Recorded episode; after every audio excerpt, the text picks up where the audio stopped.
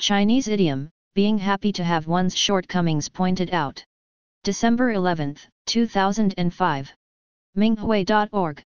Zi Lu, a student of Confucius, was always very happy whenever someone pointed out his shortcomings to his face.